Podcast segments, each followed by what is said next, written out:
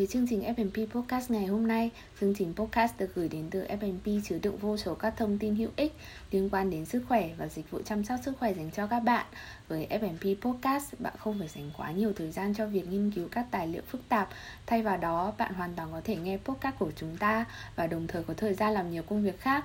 Chương trình được thiết kế với mục đích đem đến các thông tin sức khỏe hữu ích và đa dạng từ chế độ ăn uống, mẹo chăm sóc sức khỏe, hỏi đáp bệnh phổ biến cho tất cả mọi người trong thời điểm Covid đang diễn ra vô cùng phức tạp.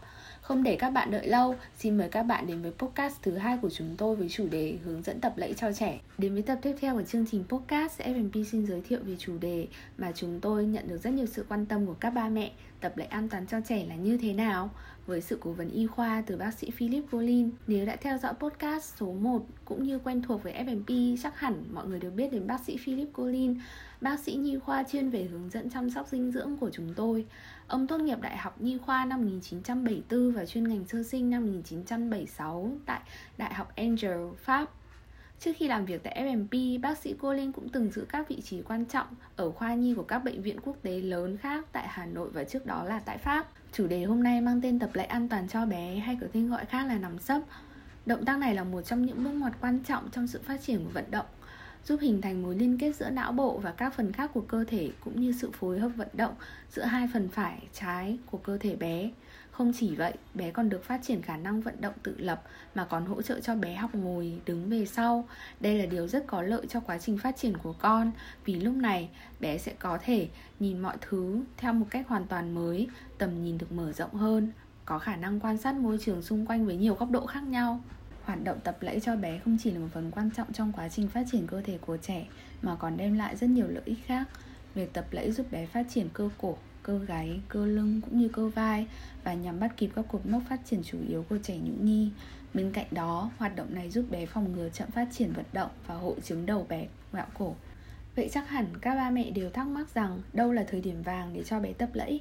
MMP xin đưa ra lời khuyên là cha mẹ nên khuyến khích cho trẻ bắt đầu tập lẫy khi trẻ trong khoảng thời gian từ 0 đến 5 tháng tuổi nhằm thúc đẩy các kỹ năng vận động của trẻ.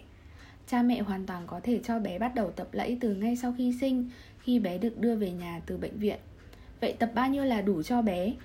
Mỗi ngày ba mẹ nên dành từ 30 phút đến 1 giờ đồng hồ cho trẻ và mỗi lần tập nên kéo dài vài phút và vài lần trong ngày.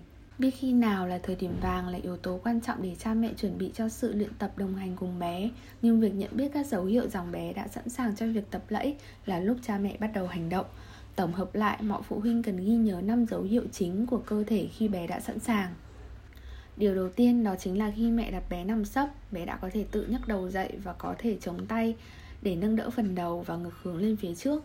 Điều này cho thấy cơ ngực và cơ lưng của bé đã đủ cứng cáp và có khả năng chịu lực. Tiếp theo đó là khi bé nằm ngửa, hai chân hướng lên phía trước hoặc thường xuyên nhấc bàn chân lên để đung đưa qua lại. Ngoài ra, thói quen của trẻ cũng là một dấu hiệu để chúng ta nhận rằng trẻ đã sẵn sàng. Đó là khi bé thích nằm nghiêng, bởi lúc này não bé đã hình thành ý thức về việc lẫy. Khi đặt bé nằm sấp, bé có động tác bơi bằng hai tay cũng có thể coi là một dấu hiệu. Và điều cuối cùng chính là thời điểm bé thấy một đồ vật nào đó, bé có thể dịch chuyển người tiến lại gần phía đồ vật đó. Cũng tương tự như phần dấu hiệu, ba mẹ có 5 phương pháp cơ bản cho quá trình tập lẫy cho bé. Đầu tiên là động tác nằm sấp trên bụng hoặc trên ngực của ba mẹ. Lúc này ba hoặc mẹ nằm ngửa xuống sàn hoặc trên giường, gối đầu cao, sau đó đặt bé con nằm sấp trên bụng hoặc ngực mình và cho bé đối diện với mặt của ba mẹ. Cha mẹ cần nhớ phải giữ thật chắc chắn để đảm bảo an toàn cho bé. Phương pháp thứ hai là tư thế ôm bóng bay hay có tên gọi khác là bế sấp trẻ. Bế sấp bé và đặt một tay ở dưới bụng và ở giữa vị trí hai đùi của bé. Tiếp đó ôm bé sát người cha mẹ để bé cảm thấy an toàn và thoải mái ở tư thế này. Phương pháp tiếp theo là cho bé nằm trên đùi. Cha mẹ cần đặt bé nằm ngang trên đùi hoặc bạn có thể vỗ hơi cho con ở tư thế này. Tiếp theo một tay của mẹ sẽ giữ mông con để giúp con có cảm giác yên tâm và không khóc. Phương pháp thứ tư có tên gọi là tư thế nằm ngang tầm mắt với bé.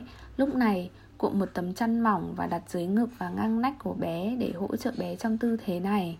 Sau đó bạn cúi xuống ngang tầm mắt với con để trò chuyện cùng con và khuyến khích bé giao tiếp thông qua ánh mắt. cuối cùng là giúp bé tập lẫy khi thay tã, đặt bé nằm sấp trong vòng 1-2 phút khi thay tã. Bắt đầu với một vài phút mỗi lần cho tới khi bé được 3 tháng, cha mẹ cần cố gắng tập luyện tối thiểu 1 giờ mỗi ngày và đồng thời rút ngắn thời gian nghỉ giải lao giữa các phần cho bé. Dù đã nắm chắc các kiến thức để tập lẫy cho bé, cha mẹ cũng khó tránh khỏi sự chống đối từ con trẻ trong quá trình luyện tập này. Bác sĩ Colin xin chia sẻ một số mẹo nhỏ để cho cha mẹ có một thời gian dễ dàng trong quá trình luyện tập. Đối với trẻ nhũ nhi, việc tập lẫy chỉ nên tập trung vào các tư thế ôm hoặc bế trẻ để bé cảm giác an toàn, thoải mái. Ngoài ra khi tập lẫy, hãy đặt bé nằm hơi dốc hoặc sử dụng một tấm chăn mỏng hoặc khăn tắm chèn dưới ngực bé để tăng cường sự hỗ trợ. Lựa chọn thời điểm thích hợp trong ngày cũng là cách để cha mẹ có thể dễ dàng cho bé luyện tập hơn. Hãy cho bé tập lẫy vào khoảng thời gian bé thích chơi nhất trong ngày và biến đó thành một hoạt động thích thú cho trẻ. Việc mẹ có thể khuyến khích bé học lẫy thông qua trò chơi là một biện pháp vô cùng hữu hiệu. Sau khi bé biết lẫy và vươn tay để lấy đồ vật mà mình muốn, mẹ có thể đặt đồ chơi ở cách xa bé một chút để bé có ý thức phải lăn lại gần với đồ chơi. Đây là cách hữu hiệu để giúp bé lẫy thành thạo và biết trườn nhanh hơn. Đặc biệt khi trẻ vừa ăn no, mẹ không nên cho bé tập lẫy. Việc này có ảnh hưởng đến dạ dày của bé.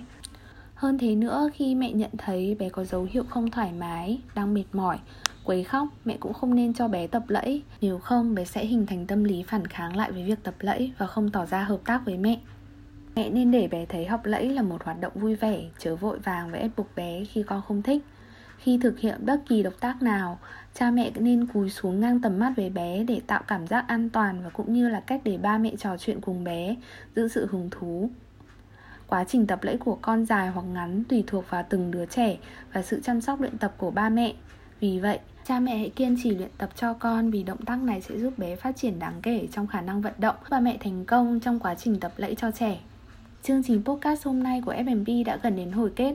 Cảm ơn các ba mẹ đã tham gia chương trình ngày hôm nay và hy vọng rằng ba mẹ đã có thêm thông tin để tập lẫy cho trẻ hiệu quả. Bên cạnh đó, FMP xin gửi tặng ưu đãi 25% dành cho 10 ba mẹ đầu tiên đăng ký dịch vụ khám bệnh trực tuyến tại nhà cùng bác sĩ dinh dưỡng Colin. Đây là dịch vụ mới được FMP triển khai nhằm hỗ trợ các ba mẹ dù ở nhà cách ly vẫn có thể tiếp cận dịch vụ khám bệnh an toàn và thuận tiện thông qua video call từ FMP. Thêm vào đó, nếu bạn muốn liên hệ trực tiếp với các bác sĩ để khám bệnh tại nhà, chúng tôi đồng thời cũng có hỗ trợ dịch vụ này. Chi tiết bạn có thể liên hệ với fanpage FMP để tham khảo và đừng quên chờ đón tập podcast tiếp theo của bác sĩ Colin và các bác sĩ quốc tế khác vào thời gian tới. Chào tạm biệt và hẹn gặp lại.